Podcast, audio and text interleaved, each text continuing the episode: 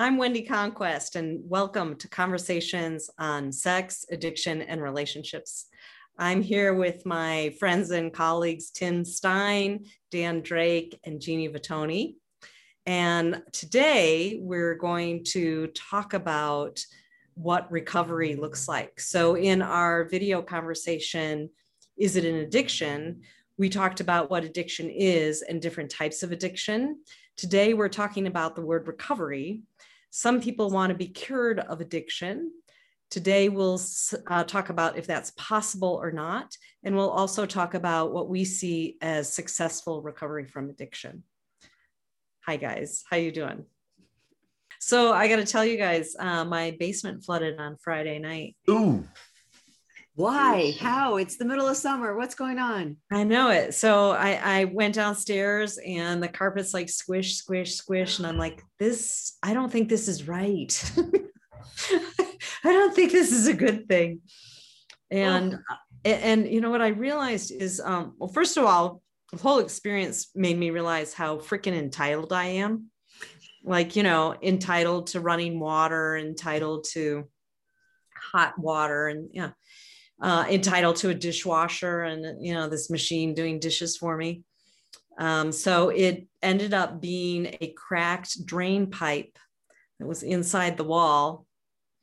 Um, and let's see so all weekend try everyone was saying to me you got to find the source you got to find the source. And so i'm you know going outside at 11 o'clock at night turning on faucets and turning off faucets and, you know running back downstairs but uh, anyway, uh, as of uh, Tuesday, um, they came and found that it was a cracked drain pipe and it's fixed. And so um, it was an experience. What I think one of the things that it highlighted for me is um, how well or not well I handle stress. Oh. you know? Yeah. Well, it was a real, real way to learn. Yeah. Which, which, which side of the fence did you fall there, Wendy? I think I was falling on both sides of the fence through the weekend. uh, um, some is, I, I have to say my my meditation uh, helps a lot. Yeah, and so that was really really helpful as as uh, pointing out one of my better resources. Um, also, just uh, talking to everybody I knew and saying, uh, neighbors, I got to know my neighbors much better. It really helped my sense of community. And I found out a lot about the history of the houses here. Like a, uh, a, all of them flooded in the 2013 Boulder flood. Oh, wow. That I didn't know. Uh, so it was it was a, a really amazing experience. Um, really amazing. Know my house better now, I guess, and myself better now. Yeah. The inside of your walls better. The inside of my, yep. That's a beautiful metaphor. I mean, I just hear, you know, like in recovery, walk into the the deep, deep, dark depths of what's going on, but and as painful and as difficult and uncomfortable as it is, coming out the other side, having learned more about yourself and the people around you and life in general and what you can actually do. That's a very sorry. I'm sorry your house flooded. I'm glad you got something out of it. I, it was a choice. Either I go into the fetal position and just pretend it's not happening, or I engage with it. And so uh, I chose to engage with it. And um, those mitigation fans they put in that sound like a jet airplane, wow. that, that, was that was an int- those were interesting nights. oh my gosh. Yeah, don't you learn a lot about yourself when you walk in someplace and it's like just chaos or crisis or completely different than it's supposed to be? Yeah. Yeah, yeah. So all is well. Your your wall is re-plastered, re-intact, drain is fixed. Oh. oh no, no. Okay, no. okay. Because I was like, that's a uh-huh. really quick turnaround, Wendy. No, no, no, no, no. It's all the pipe, the pipe got fixed. The pipe That's where we're at. and you've pulled all the carpet out, or is that still to be done? No, they took all of that out. They took oh, all good. the carpet out and they put the uh, there's something to to make sure things don't grow. Uh-huh. Um, and I don't know what that term is. And uh, and let's see. Uh, yes, the but the drywall still need to be, to be replaced. I need to figure out what to do with the floor.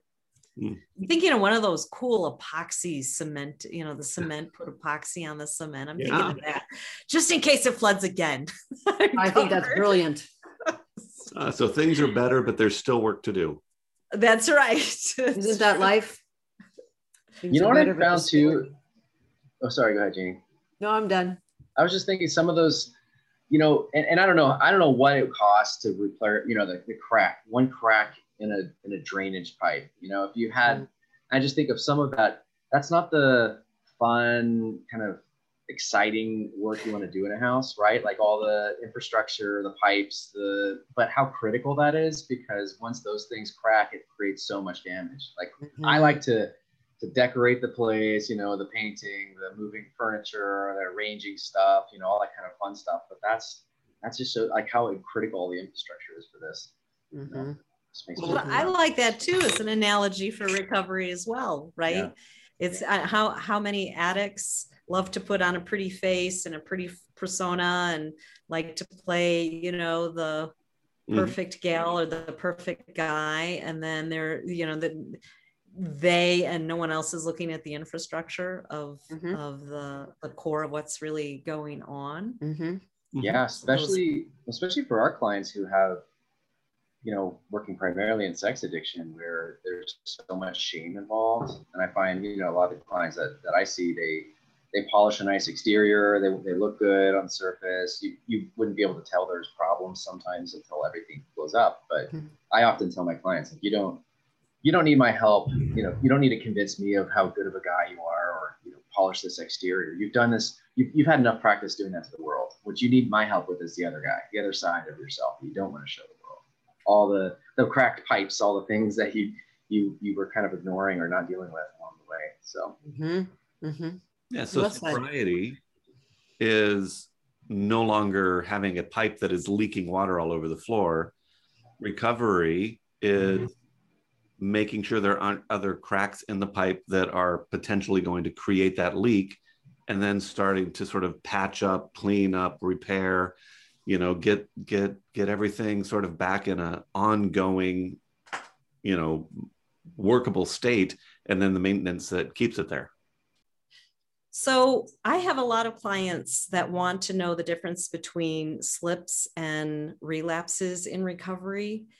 And so this is a term used a lot. These terms are used a lot in 12 step culture.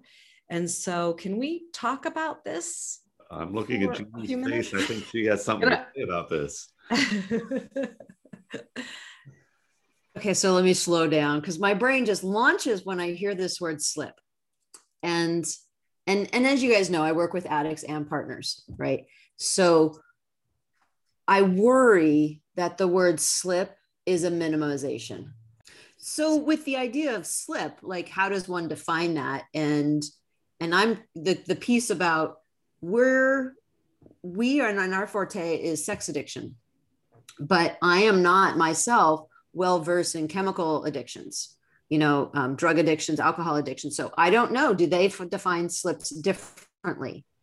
Because I people use the word slip as in I did a relapse behavior, but I didn't do it for very long, or I stopped and I backed out of it, or something like So that. So does this feel how, like do you, how do you guys describe slip? well, I think there's different ways we could define sobriety, right? And what that what that looks like. And there's different there's different ways that people do that. I I I guess for alcohol, let's say I'm an alcoholic, what's that someone instead of you know drinking liquor i had a beer or i you know that that that doesn't really fly with with chemicals usually it's an abstinence model Yeah. so i think that's the difference we talked about with with uh, chemicals versus process addictions that the goal of a process addiction recovery is not abstaining completely from the behavior it's changing your relationship with the behavior so Mhm. yeah i i think and also i'm, I'm curious now with slips versus relapse because there's when you talk to especially if, if we're talking sex addiction and this person's in a relationship the betrayed partner typically doesn't have a nuanced appreciation of what a slip versus a relapse is at least that's what i've experienced versus you know on the addict side that they may so Yeah, I, I guess your so your question, Jeannie, how do we define it? Yeah, I'd be curious of how do you all define it? And then, I mean, I don't know, we don't have a substance addiction person here with us today, but if if that world defines it differently, for me, okay, I'll just share me.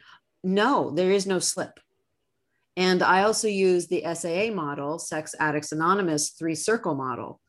And so, again, just for our listeners, that is a way of organizing and understanding one's addiction. Outer circle self-care behaviors. Middle circle i would say caution beware behaviors. They might cause you or to trigger you or think about more sexual relapse inner circle behaviors. Inner circle is if i do this behavior i've relapsed so in my mind clarity is key. And so if you do an inner circle item you've relapsed. It's not a slip it's a relapse. I think now it- with that with that i want each person to individually decide for themselves where is the line of relapse. Mm-hmm. For example and this is what i'll compare when i do with alcoholics. Did you relapse when you walked in the bar would you consider that a relapse did you relapse when you ordered the beer did you relapse when you put the beer to your lips did you relapse when you drank from the beer like everyone is different on that and so I think that's part of the process of creating clarity about what are your relapse behaviors. But once you've done that, if you do a re- if you do one of those behaviors, it's a relapse. There is no slip. You might further define your relapse behaviors. But in my world, I have a real reaction to slip because I don't want it to sound like a minimization of an action. I think on, the, on the addict side, I'll say because I t- completely agree. Because sometimes it's used to justify, well, I just did X, Y, or Z, and it wasn't Mhm. that bad. Which Mhm. may, on the surface, I think the distinction I often hear with a slip versus a relapse, someone may have engaged their bottom line inner circle behaviors. They may have crossed the line, and yet, what did they do after? Did they say, "Oh, screw it! I've already gone this far. I might as well just make it a real, make it count," you know? And then they go on a bender for two weeks um, versus someone who's like, oh man, I, I did violate my sobriety, but I'm going to go reach out to my sponsor. I'm going to go talk to my therapist or my support team. And then they get right back into recovery. To me, Mhm. that that's, that's a big difference between what Mhm. someone does post. Um, It's not used to justify, but I do think there's a difference in how someone acts, you know, after they, they violate their sobriety. I think that's really important also with a partner because what I hear a lot is okay, you know, you had a, a relapse, but you didn't do anything. You didn't use any of the tools of recovery. Um, and so that's what I'm more upset about because n- n- if you were not using those tools, then that's going to set you up to keep doing this behavior. And, and that's really scary for me. I, Mhm. I find because Jeannie, I mean, obviously you and I work together, and so I've very historically fallen on the I just avoid the the term slip. Uh, and you know, if you cross your, you know, if you cross your bottom line, you, you know, it's a relapse period. One of the things that I am finding more recently with some of my clients is I think that there's a factor of time that goes into this as well. If I've got somebody who is in the first couple years of their sobriety, they're trying to get traction, they're trying I, they're trying to figure out what this looks like. I'm going to give them very little wiggle room. And so if they walk in and say this was a slip, you know, I'm going to say no, we're, we're not doing slips. We're do, it was either a relapse, you did it, or you didn't, because you really need to figure out that that boundary. I find myself, however, with some of the the people that are doing the advanced group work that I also sort of am involved with. I find some of those guys that are like two, three years sober, where they get in a point where they're working their program, they get a little squirrely, they don't go off the deep end of their addiction, but they cross over that boundary. But then they walk back immediately. They're bringing it to our, our group. They're they're talking about it. They're bringing it to their partner, and not. And while if I had somebody who was like three months sober or six months sober, I would say that's a relapse. With these guys, I find myself sort of having a little bit of a different conversation, which is, you know, I could see that as a slip. I don't know that I would reset your sobriety, but there's but there's also a piece, and I'll, I think this is really fascinating, is that it often opens up a conversation of, but if you do call it a relapse, does your sobriety date have more integrity? And does that integrity actually act as a springboard to strengthen your sobriety moving forward. So I find myself opening the door to slip as a term that I would be willing to consider with more time in program sobriety, solid recovery. Whereas early on, uh, I, I almost eliminate it completely because I find it problematic. My concern with the word slip is is the is the concern that it's creating an, a loophole and and if you have clarity between what is and isn't i feel like people have a better understanding of what they're going for or or what's acceptable to them in their recovery. And when you bring in the partner piece and the partner betrayal piece it's usually a zero tolerance. Now relapse does occur and we need to plan for that and be thoughtful of it especially when working with process addictions and there's a difference of relapsing on one behavior versus another typically for partners. But i don't want to encourage a loophole. So yeah. And and separately i hear what you guys are saying about like dan after after the behavior you know what terminology absolutely we're looking at how does the person come back from that? Do they hide? Do they keep the secret and keep going? Or do they bring it get into transparency, talk about it with people. I would say that someone who is utilizing their tools, talking about it with their group, talking about it in their meetings, talking about their therapist, sharing it with their betrayed partner, that's good recovery. Mm-hmm. And someone's hiding or not, or overcome with the shame or whatever, they're not as much in a good recovery spot. So I mm-hmm. wouldn't change the terminology of relapse versus slip but I absolutely would acknowledge whether they're in good recovery processing it or maybe not so good recovery processing it. You know, I, am thinking that the word slip came from the 12 step jargon of a slippery slope. Mm. And someone is in a slippery slope heading towards a relapse. I'm thinking that's where that terminology came you from. Know, I've heard Ooh. in the past people define a slip as I, I, I went into inner circle behavior addictive behavior. It was a one time incident. I pulled myself back out. I got back on program and I continued. Um, versus a relapse being I went into, into my addictive behavior and allowed it to become a pattern. Mm-hmm. I've um, heard that as well. And, and uh, I think what's starting to happen in uh, the recovery community is that, that people are trying to determine, well, when do I tell my partner um, and when don't I? Okay, I'm always going to tell my sponsor if they're doing 12 step work. Um, but but you know, if I'm going to tell the partner, if it's just it's just just mm, you hear that word, just a slip, that I really ding. right, I really don't need to. And so it brings in this whole idea of shame. Mm-hmm. And so uh, in recovery, no one wants to go back into that old behavior. And yet, a lot of times, uh, that's where they find themselves and then they have to say oh my gosh now i have to tell my wife my girlfriend my boyfriend my husband i don't want to do that. That's going to be really challenging. That's going to be really scary. Uh, they said the last time if i did any behavior like this i was going to get uh, thrown out on the street and that I, I wasn't going to be able to see the kids anymore. So let's just not. Let's let's just pretend this just didn't happen. And uh, that that's a big problem well, huge I, I, Absolutely. You're talking, this is where we're talking about what is recovery because sobriety, I, I sometimes shorthand it and say sobriety is about what we don't do, recovery is about what we do. Mm-hmm. And so if we have a relapse, the, the, the, the relapse itself is a sobriety issue.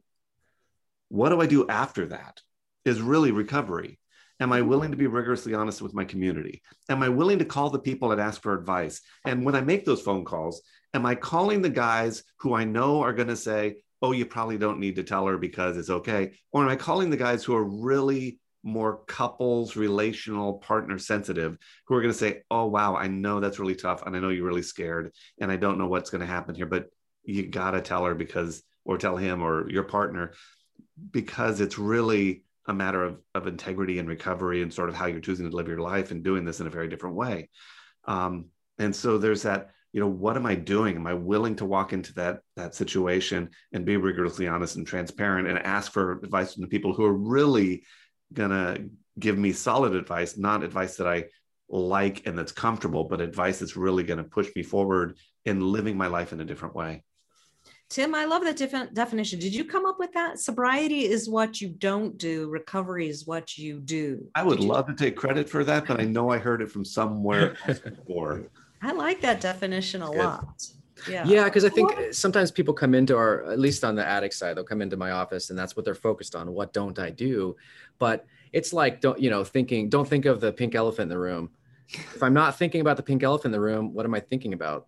Yeah, the pink elephant. elephant in the room. So it's like, what am I focused on? You know, it's still, if I'm focused on not doing something, I'm still, my focus is still on that behavior. So what am I, what am I living for? What, what is recovery? What are all these pieces? How do I build back in, you know, affirmations and, and healthy intimacy with my partner and with you know other relationships and how do i reach out to other people instead of isolating or doing you know all those other kinds of recovery moves so i, I love that too i think it's a good distinction So here, I here, want to get here- back to you, here's- Wendy.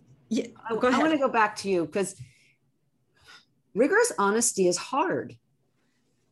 It's a hard thing. define yet- rigorous honesty jeannie Uh, uh, truthful, even when it hurts. And I don't mean hurt them. I mean is hard for you. Even though you have shame, you're working through it to tell the truth. Now, saying it to someone else, I want be careful with all my pointing of my hand movements here. Be, when sharing something about someone else, I want to be thoughtful about how I share that if it's going to hurt them. And people get hurt in relationships. We hurt each other's feelings. We need to learn how to manage the hurt, but being careful how you say something. But with rigorous honesty being one of the tenets of recovery, I want to come back to slip or slip or relapse. Do I tell my wife? Do I tell my wife it's just this, it's just that? And like, you know, minimization crazy land right there. But if you know that your wife would or husband, girlfriend, boyfriend, partner wants to know and it would be meaningful to them and you don't tell them, then you've created a lie by omission. Now we're deeper in trouble here. Now we're deeper and and repeating a traumatic experience of withholding information. And you're walking So- into my favorite challenge for addicts, which is why are you withholding that information? Yeah. Holding it because you're afraid that your partner is going to be upset, angry, or hurt. And so by withholding it, you're actually you're protecting yourself. No, you're emotionally manipulating your partner Yes. so that their emotional state is more comfortable for you, which is the exact opposite of what you try to do in recovery in the first place. Exactly. And that's what I meant by you're protecting. If I'm holding that because I don't want her or him to be upset and I don't want to hurt them further. And how many times have we all heard this? Well, I didn't want to hurt her or him further. Well, I Well, get that. and But even you're one holding step- a lie. one So step that's all about further you, my friend. I, I agree, and I think that's a really important point, Jeannie, because I, I, eh, people will use the the phrase in the ninth step that that Yes. in, in program, right? Which is what, Dan? Which is what? Which you listeners. basically- Well, let Dan finish. You're, in the ninth step. You're basically sharing your amends with with other people, except when to do so would harm them or others. So they'll use that phrase as a way to say, okay, well, if I share this truth, rigorous honesty, it's going to hurt my partner. So therefore, if I, if it's going to hurt them, I shouldn't share it. But I 100% agree. It's not about, Yeah. yeah. who am I really protecting if I'm looking at it?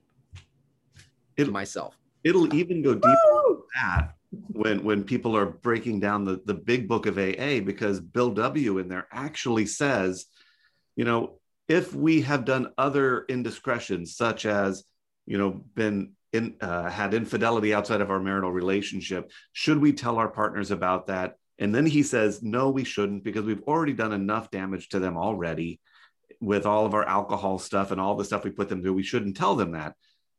And so people will hear that and they're like, well, you see, I shouldn't tell them. And what they don't realize is that when we when we've gone back and looked at Bill W. in his life, he was a sex addict.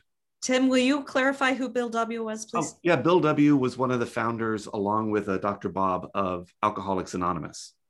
But Bill This- W. was a was a sex addict. He he had affairs consistently and couldn't contain that. The AA program had to sort of like pull a lot of the administrative stuff out of his hands because it was going nuts. And to this day, a percentage of all big book proceeds go to his affair partner's family so that they wouldn't have said anything.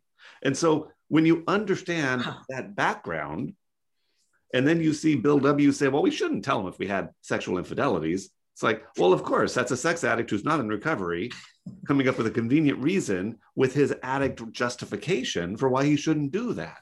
And so there's all this stuff that we have to go into. You don't like me going there, Jeannie? I'm concerned that if we put something, yeah, that it's it's we're putting ourselves in a liable situation about with the affair partners family stuff. That's all. So- that's actually all. Is it all public knowledge and well understood and well agreed to? Uh huh.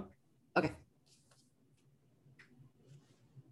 And I don't know that I need to put that in there. I mean, I I just find that interesting. But I, Or, or Tim, you could say, this is what I've heard, yeah, you know. I so was going to say, what, Tim, regarding what you were saying. Okay, hold on.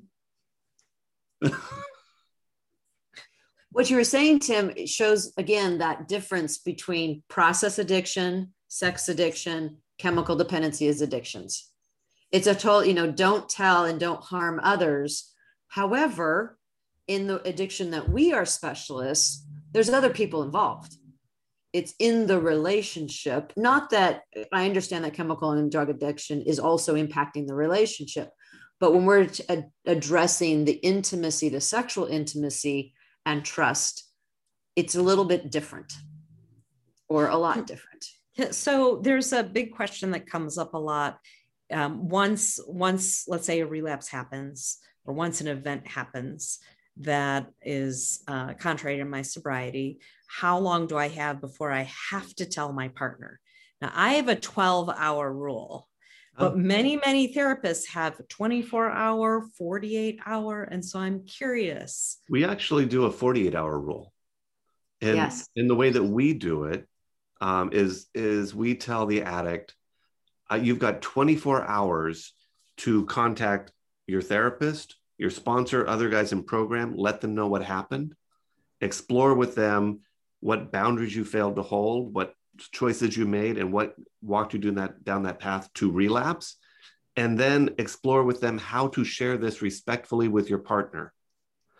And then they have up to 48 hours um, from the time of relapse to share what they processed with and how that what, what happened with their partner. And so we do the 48 hour because I want them to have that process with other people first because I don't want the addicts to, um, you know, I sometimes addicts use their partners as their higher power. I relapsed. I'm going to tell you, you're going to be understanding, and I'm going to take in that understanding and feel better about myself and get myself back on track. Or Yeah. I'm going to tell you, you're going to be angry. I'm going to feel guilt about that. And I'm going to use that sense of guilt to get myself back on track, which is really, I'm using my partner as, you know, my, my higher power to sort of get me back on my recovery path. And I, I don't want partners to be in that, that situation. It just feels manipulative to me. I And I understand. want- I, I do 12 hours. I do Uh-huh. 12 hours because what I found over and over again, if it's longer, so if a, a, a slip happens at five o'clock at night, then they have until five o'clock the next morning. And um, the reason that I do that, or or if it happens at five o'clock at night, they have till five. Uh, uh, what do I? The, the opposite. Yeah. Um, and the reason that I do that is because if what I've seen over and over again is that if more and more time goes and they don't use their recovery tools, they don't reach out, the, the their the that addict mind starts going and they have all these justifications of why it really wasn't a relapse and they really didn't do anything It was just a slip.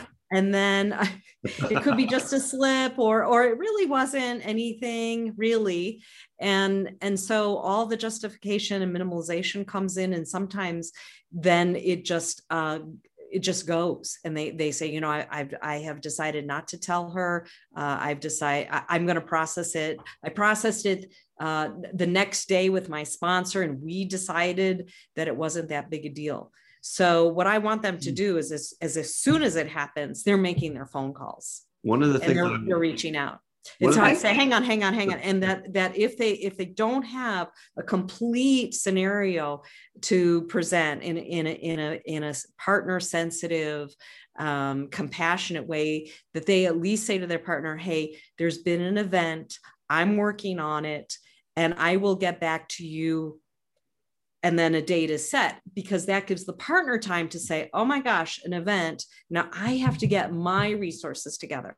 I need to get i need to call my therapist. I need to call my support team whether that's family. Maybe i need to get set up childcare if this is going to be a big deal. I need to take care of myself but at least i've got cues you know the cue that i'm going to be able to um, have time to do this. Yeah. I I Dan- will say I want to hear what Dan does, Mhm. but, but I want to say real But quick. I'm going to talk.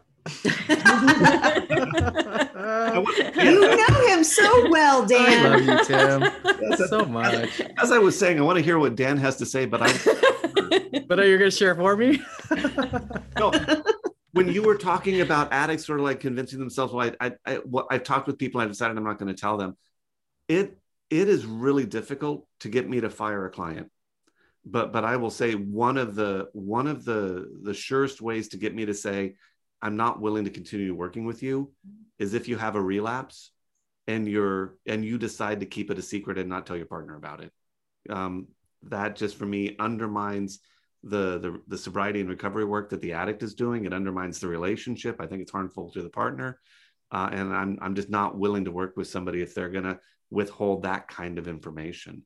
Um, do you tell them that like right up front I don't I don't have a conversation or- with every addict up front, but it is not an uncommon conversation where I'll say, you know, I. Uh, when, when we talk about why you have to be rigorously honest, it often comes up, and I will share that with my clients and say, "Yeah, I'm not willing to work with people if this is what's going on." And I, I I appreciate that, Tim. I've been in situations where I feel like I'm colluding with a con, where I'm like implicitly gaslighting by saying, no, nothing's going on when there are things going on. And I, I hate that feeling in my own integrity as a clinician. So I, I'm- I really appreciate that. Um, I was going to say a couple things. First, I, this is the conversation I don't want to have after relapse, by the way. So if I'm working on the addict side, I, and as hard as it is, I understand these are tough conversations that nobody wants to have with a couple of what is a plan because it certainly doesn't justify a relapse by any means. This is not justifying it, but if worst case scenario happens and we do have a relapse, what's the plan?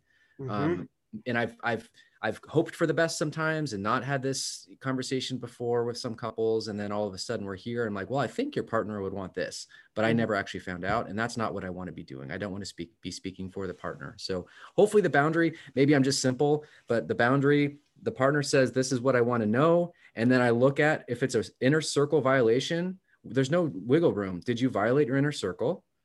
and and if you did then you got to tell your partner because they wanted to know within this time frame Mhm. so maybe there's a bigger discussion of inner circle and maybe there is something about changing the circles if there's something that needs to be adjusted but to me i the other thing i wanted to say tim you created this relapse autopsy which i share with my guys and i think it's really really a valuable tool it's a 12 page document that's not easy to go through and it's but yet it really helps them focus on what went wrong and what do I need to change my plan moving forward. And it, I found if they do that deep dive and they really invest in that, they're they're less and less likely to actually go down that path again. And their partners are going to also feel safer, like, oh, I'm actually trying to learn what the heck happened here. You know, Mhm. Dan, like- did you did you say a 12 page document? What did Yeah. you say?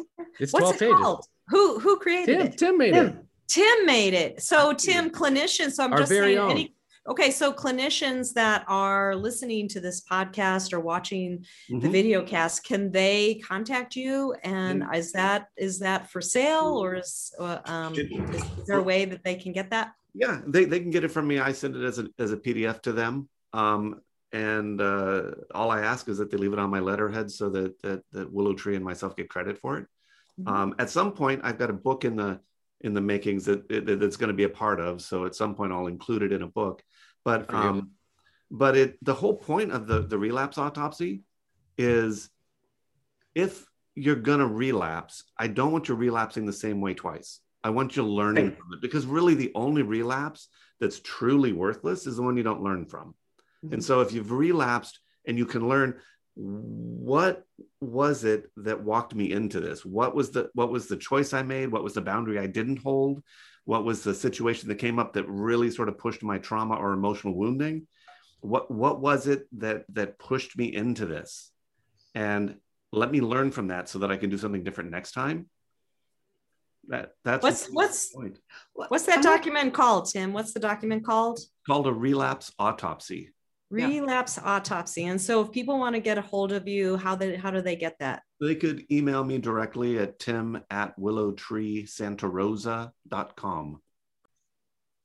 Dan, I love what you were saying about having that conversation, preferably before relapse occurs.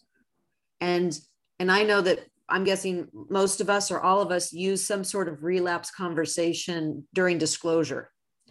Because I know Tim and I, when we do a disclosure, the second day, the very last thing we're talking about is what's the relapse agreement? And it's really Jeannie, an honor. you- sorry, Jeannie, can you define disclosure, please, for those Oh, of yes. the audience that don't know what that is? Absolutely. So, therapeutic disclosure is when the addict is working with their therapist to do a full accounting of their sexual addiction history, as well as any other secrets, and bringing them forward in a truth telling way. Betrayed partner is working with betrayed partners therapist, creating questions that haunt them, that get in their way of healing, that they really need the answers to. And then that list of questions is given to addict and addict therapist, where that addict then creates answers, written answers. Then the four of us get together, and the addict is sharing the document about the sexual um, behaviors, history, and any other secrets that are in play, and answering questions. Sometimes polygraph is involved or EyeDetect, either on the front side or the back side of the disclosure or both to make sure we're doing as much as we can to make sure the truth is in the room. There's my little disclosure monologue. Okay, back to relapse agreement. So this disclosure process happens it usually is a couple of hours because there's dialogue and there's understanding of what's gone on. And everyone is very well prepared, by the way. There's lots of supports put in place and plans to do self care. But the relapse agreement is I agree to tell you these things in this kind of protocol. And that's where Tim's referring to 24 hours community therapist and 48 hours to partner. And partner gets to choose in that process of what they want to know about. What are the key issues for them? And so I, I know a lot of professionals in our field have variations of this, but it does come to be a hard thing when what if the relapse happens before the disclosure? And so timing of that kind of introducing as clinicians, coaches out there, helping professionals working with these couples, having that conversation before it's needed is really important. And, and my, my little throw out to the public would be listeners, if you're in this situation and your helping professional hasn't brought this up, please bring it up with them. Be your own advocate, say, how let's plan for this. How could this be? I don't want it to happen, of course. But if it does happen, how do I want it to roll? What do I want to be notified about? Can I ask you, Jeannie? Because I mentioned this earlier, but I, I often get uh, partners get triggered by this, especially if it's pri. I completely agree, but yet partners get triggered. I say if we're having this conversation, it's almost like we're we're saying this is going to happen, or we're Yeah. we're excusing it or okaying it. So how do you have that conversation, or what would you say to betrayed partners out there about this conversation ahead of time? A first is totally acknowledging that I get it, that they are fearful. If we're planning for it, then it will happen. And that's the fear. I, I really couch it in the being best prepared way. It is a step of preparation because we don't want to be caught off guard of what do we do. And I don't want them caught off guard of what do we do. I, I often will say, you know, you've had discovery in the kitchen while you're making dinner. You had no warning, there was no plan of what to do. So we're just trying to do our best planning now. And and and totally identifying that it's uncomfortable. We don't want it. It's not and some people are like it's not tolerated. If that happens x y and i say okay totally with you if that's what you need for yourself.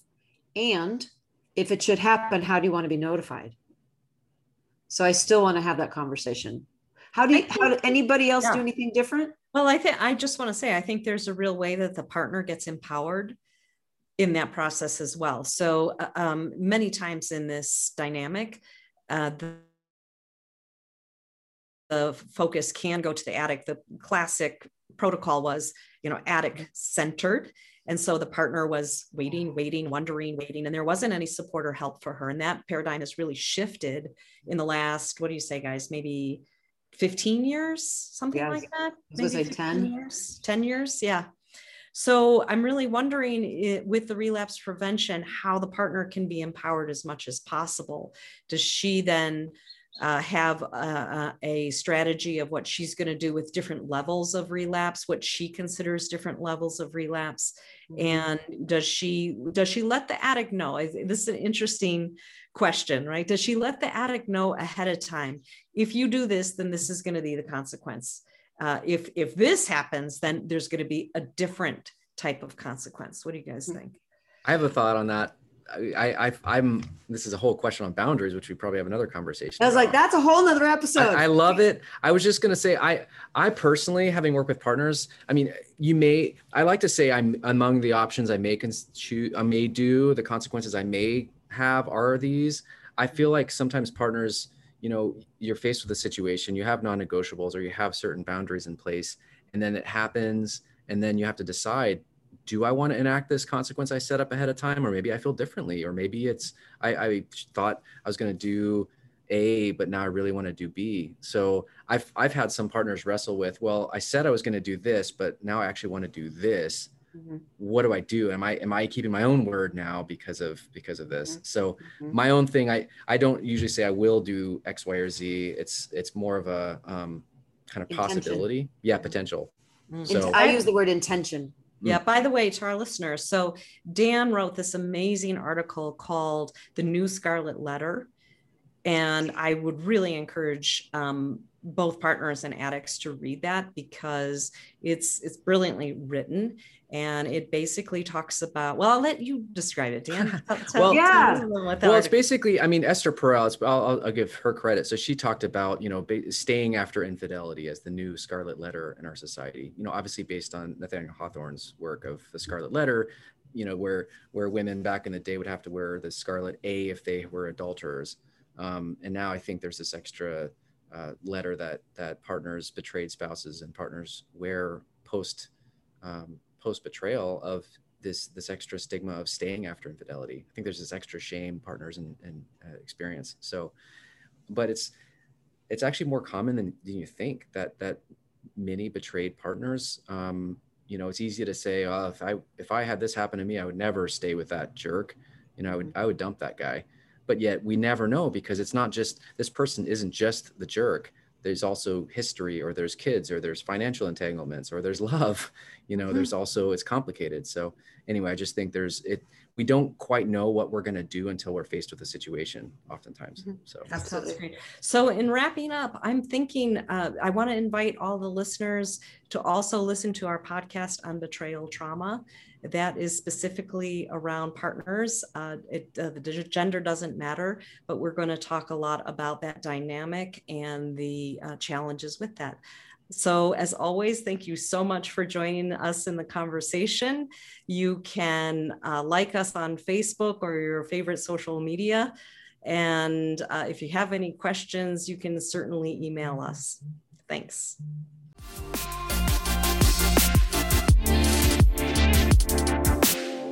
okay, stop. That's, That's gonna be a great blooper right That's there. That's great. That's perfect. what are we talking about?